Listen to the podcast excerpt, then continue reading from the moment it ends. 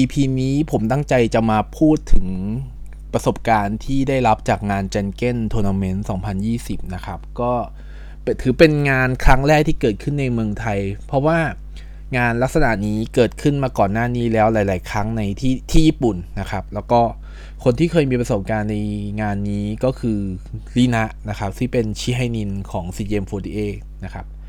ต้องต้องย้อนกลับไปนิดนึงครับว่าจริงๆแล้วผมไม่ได้ตั้งใจจะ ไปร่วมงานนี้หรอก เพราะว่าผมตัดสินใจว่าผมจะไม่ไป เพราะว่าด้วยค่าบัตรที่แพงนะครับ ที่ท่อนข้างแพงแล้วก็กิจกรรมที่มันเกิดขึ้นด้วยด้วยความคิดของผมเองก็คือก็คืองานเป่ายิงฉุบธรรมดานี่หว่าทำไมจะต้องไปเสียตังค์ดูงานเป่ายิงฉุบด้วยวะแต่ก็มีทริกเกอร์จากลีนาเองนั่นแหละ เพราะว่าผมฟังลีนาเล่าเรื่องจันเก้นนะครับในไลฟ์ของลีนาแล้วก็อีกอย่างก็คือ นอกจากผมฟังลีนาแล้วก็ผมก็ไปดูใน YouTube นะครับ ก็คือดูคลิปของของวงที่ญี่ปุ่นนะครับ มีงานเจนเก้นลักษณะนี้เหมือนกันนะครับ ก็เลยมองว่าเฮ้ยมันน่าจะสนุกนะ ก็เลยตัดสินใจเปลี่ยนใจครับ เปลี่ยนใจไปซื้อบัตร แต่ว่าการซื้อบัตรครั้งนี้ก็ได้รับความช่วยเหลือนะครับ จากน้องหญิงกับน้องอีฟี่นะครับ ที่เป็นน้องที่รู้จักที่โคราชก็คือน้องเขาเข้าคิวในเว็บ Eventpop แล้วก็ได้คิว ที่จะซื้อบัตรก่อนที่ผมจะได้คิวอีก แล้วก็น้องเขาก็มาถามเพราะว่าเออพี่แบงค์จะซื้อไหมแต่ว่าจะเป็นราคาบัตรที่ถูกที่สุดนะ ผมก็เลยบอกว่าโอเคงั้นซื้อแล้วก็พ่วงเป็นกันกับอาจารย์เต่าอีกคนหนึ่งที่เชียร์มาอยู่ด้วยกันนะครับ ก็สรุปก็คือซื้อบัตรราคาที่ถูกที่สุดไปร่วมไปร่วมแบบเหมือนกับเป้าหมายของผมคือ อยากไปรู้ว่ามันเป็นยังไงซึมซับบรรยากาศว่าเป็นยังไงนะครับ พอวันงานปั๊บผมก็ไปถึงงานก่อนเวลาประมาณแค่ 20 นาทีเอง แล้วก็ไปเดินเทรดโซนนิดหน่อย แล้วก็เข้างานเลยนะครับ แล้วก็งานก็เริ่มตอน 4 โมงนะครับ แล้วก็ซึ่งงานก็จัดค่อนข้างตรงเวลานะครับ เริ่มงานตรงเวลา พอถึงเวลาปั๊บก็เริ่มงานเลยนะครับเลทนิดหน่อยครับ ผมว่าเลทเป็นแบบหลักนาทีไม่กี่ไม่ถึง 5 นาทีนะครับ ซึ่งอันนี้ต้องขอชื่นชมนะครับว่าแบบค่อนข้างตรงต่อเวลานะครับ ก่อนก่อนที่จะเริ่มงานจริงมีข้อมูลสำคัญที่ผมเพิ่งทราบเหมือนกันนะครับ เพราะว่ามันเป็นสิ่งที่จะทำให้งานบรรยากาศของงาน มีผลกับบรรยากาศของงานดีกว่า ก็คือพิธีกรที่ดำเนินรายการนะครับดำเนินงาน ตอนแรกมีแอบเดากันไว้ว่าน่าจะเป็นนาเน็กแหละนะครับ น่าจะเป็นนาเน็กผู้ซึ่งอินกับระบบ 48 พอสมควรนะครับ แต่ว่าสุดท้ายแล้วโผออกมาที่เป็นคุณกันกันตาถาวร ซึ่งเป็นพิธีกร อย่าง The Mask Singer เองหรือว่ารายการที่ผมเคยไปแข่งขันนะครับ อย่างแฟนพันธ์แท้ก็คือเป็นหัวข้อ GDH นะครับ ซึ่งผมผมกลับดีใจมากๆเลยนะว่าเออแบบมีการเลือกคุณกันขึ้นมาเป็นพิธีกรซึ่งผมเชื่อว่างานจะต้องสนุกมากแน่ๆ ที่มีคุณกันเป็นพิธีกร ด้วยความที่คุณกันมีลูกล่อลูกชนนะครับ มีมุก มีการรับมือสถานการณ์ในรูปแบบต่างๆนะครับ การทำให้ คนแข่งขันแบบ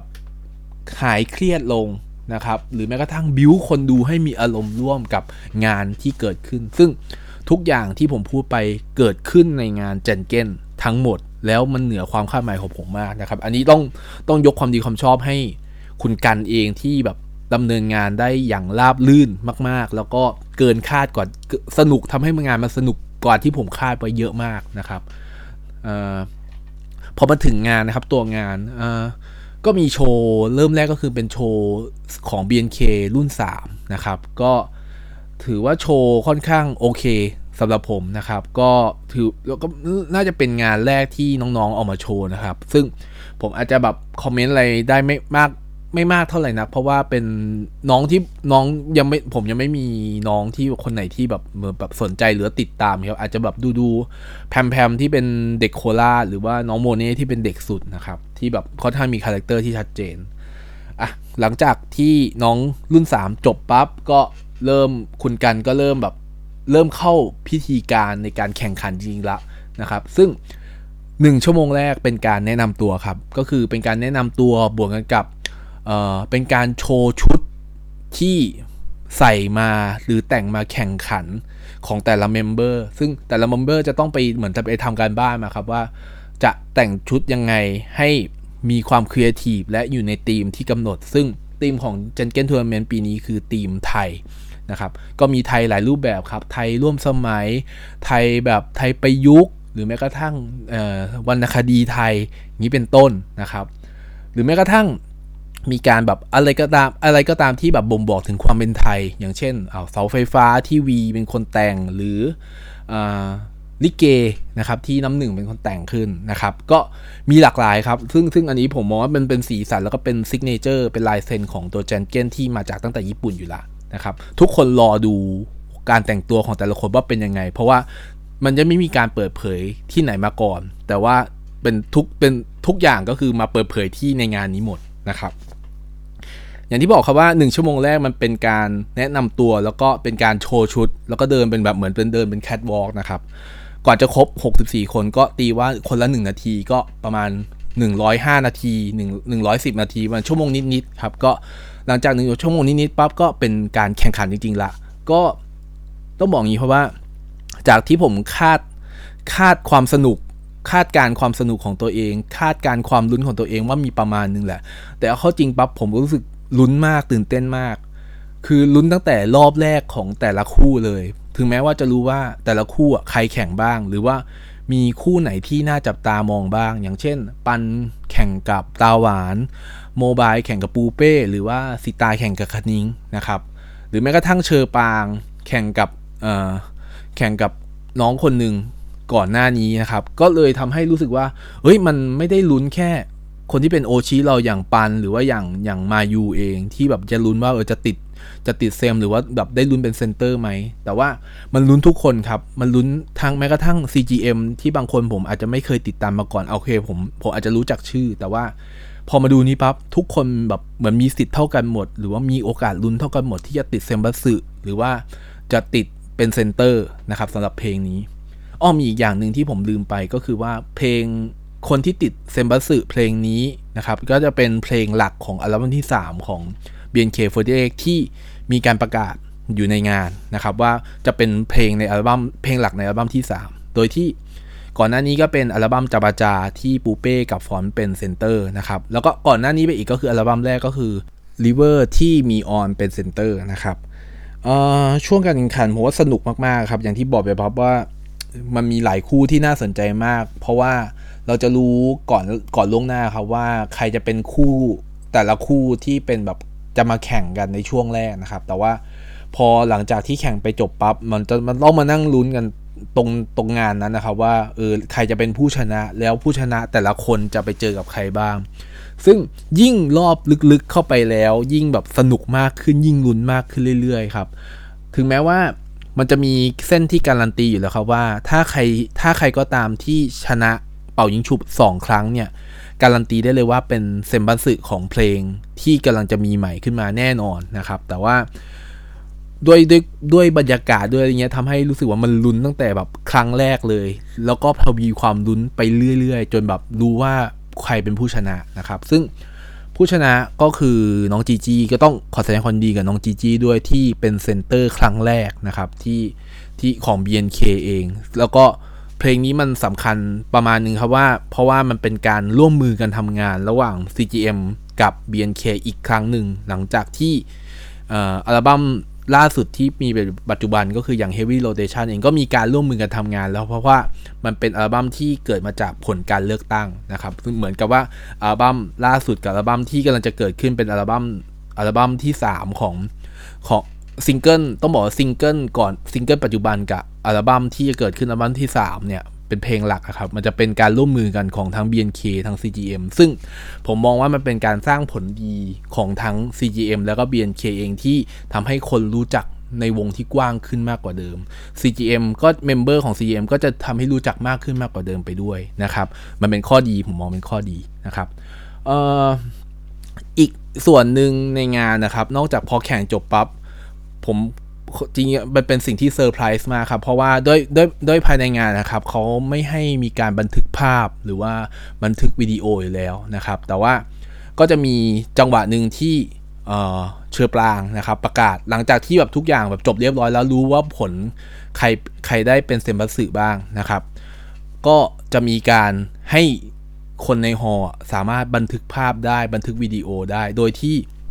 มีการร้องเพลงในซิงเกิล Heavy Rotation ทั้ง 3 เพลง แล้ว member ทุกคนที่มาร่วมงาน Janken วิ่งหรือว่าเดินไปหาแฟนแฟนคลับที่มาอยู่ในฮอลล์แบบไปทั่วเลยครับ ก็คือทุกคนวิ่งนั่นโน่นนี่เต็มไปหมด ผมเองด้วยตำแหน่งที่ผมนั่งอยู่อาจจะไม่ด้วยตำแหน่งอาจจะไม่ค่อยดีสักเท่าไหร่นะเพราะว่ามันอยู่ตำแหน่งที่ค่อนข้างดอยมากครับคือมันอยู่สูงมาก เพราะว่าอยู่อัศจรรย์ชั้นที่ 2 จากชั้นสูงสุดนะครับ ก็จะมีเมมเบอร์แอบมาแวะหาบ้างประมาณหนึ่งนะครับ ก็แต่ว่าอย่างน้อยคือปันที่เป็นผมโอชิอยู่ด้วยก็แวะมาหา ซึ่งผมก็ดีใจ ก็ต้องดีใจประมาณนึงแหละครับ ก็ก็ต้องบอกว่าตำแหน่งผมไม่ค่อยดีเท่าไหร่นัก แต่ว่า น้องๆก็ยังวิ่งเข้ามาหาถึงแฟนๆเนี่ยครับ ซึ่งมันก็ดี มันก็เหมือนกับเหมือนกับการขอบคุณที่แบบมาร่วมงานนี้ครับ ซึ่งผมมองว่าอันนี้มันเป็นสิ่งที่มันเซอร์ไพรส์ผมประมาณนึงเลยนะครับ จริงๆหลังจากที่เอ่อ member ประกาศผลจบทุกอย่างแล้วอันนี้ผมลืมบอกไปว่าเอ่อเทมบัสึของเพลงอันนี้เพลงหลักในอัลบั้มที่ 3 มีอยู่ 16 คน โดยใน 16 คนนั้น 11 คนจะเป็นมาจาก BNK แล้วก็ 5 คนมาจาก CGM ซึ่งผมมองว่าการที่ 5 คนติด CGM 5จะเออ CGM มา 5 คนเนี่ยถือว่าค่อนข้างสมดุลกับจำนวนคนนะครับ แต่สิ่งที่น่าสนใจคือ CGM 5 คนนั้นมีได้แก่มีน้องนีนา นีน่านะครับ มีนิชา มีเคียร่า มีปริมะ มีมิวนะครับ คนที่ผมน่าจะดีใจเป็นพิเศษก็คือน้องเคียร่านะครับ เพราะว่าด้วยน้องเคียร่าเองเขาจะเป็น member ที่ยังไม่เคยติดเซ็มบัตสึเลยในใน CGM 48 แล้วก็น้องเคยหวังเอาไว้ว่าซิงเกิลที่ 2 ของ CGM ที่มีการประกาศมาแล้วอย่าง Melon Juice นะครับเขาชอบเพลงนี้มากแล้วก็อยากติดเซม แต่ว่าเขาก็หลุดเซมไปผมมองว่าการติดเซมบัสึใน เพลงหลักของอัลบั้มนี้ มันจะช่วยให้น้องเคียร่ามีกำลังใจในการในการทำงานในการสารฝันที่จะเป็นไอดอลต่อไปนะครับ หรือว่าการอยู่ในวง CM48 ต่อไป แล้วผมว่ามันมีแบบในแง่ของกำลังใจเยอะมากนะครับ แล้วก็ผมว่าผมผมคนนึงนั่นแหละ ที่จะเอาใจช่วยน้องจริงผมเอาใจช่วยตั้งแต่ตอนที่เป่าเป่ายิงฉุบแล้วแหละว่าอยากอยากให้น้องอยากให้น้องๆที่อยู่ under หรือว่ายังไม่ค่อยมีผลงานเนี่ยได้มีผลงานที่ ให้คนอะได้เห็นว่า performance ตัวเองเป็นยังไงบ้าง เพื่อที่ทำให้คนรู้จักมากขึ้น แล้วยิ่งทำให้ไอ้ยิ่งการที่ BNK กับ CGM มารวมตัวกันในการทำในการทำเพลงหลักเพลงนี้ครับผมจะเชื่อว่า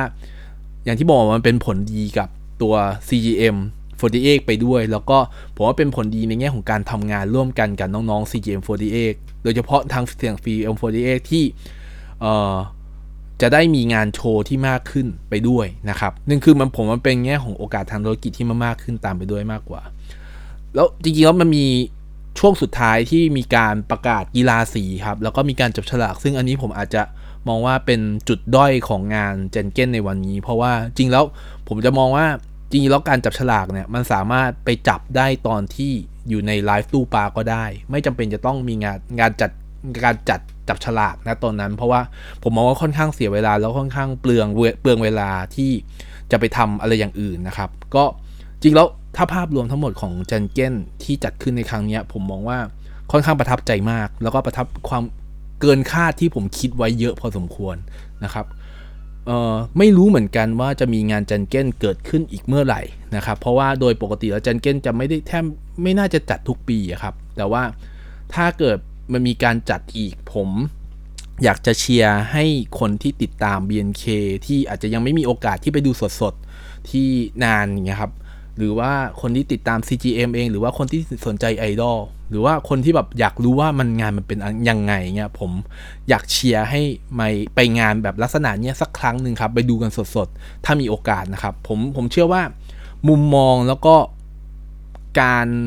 ความคิดบางอย่างอาจจะเปลี่ยนไป ถ้าถ้าได้แบบถ้าถ้าได้มีโอกาสไปดูนะครับ อารมณ์เหมือนกันกับว่าเทเตอร์ที่ไปดูจริง ๆ กับเทเตอร์ที่ดูในแอปพลิเคชันนะครับร้อยเปอร์เซ็นครับ ไม่มีทางเหมือนกันแน่นอน เพราะเพราะผมเป็นเป็นคนพิสูจน์มาแล้วครับว่าบรรยากาศความรู้สึกต่างๆ ไม่เหมือนกันเลยครับ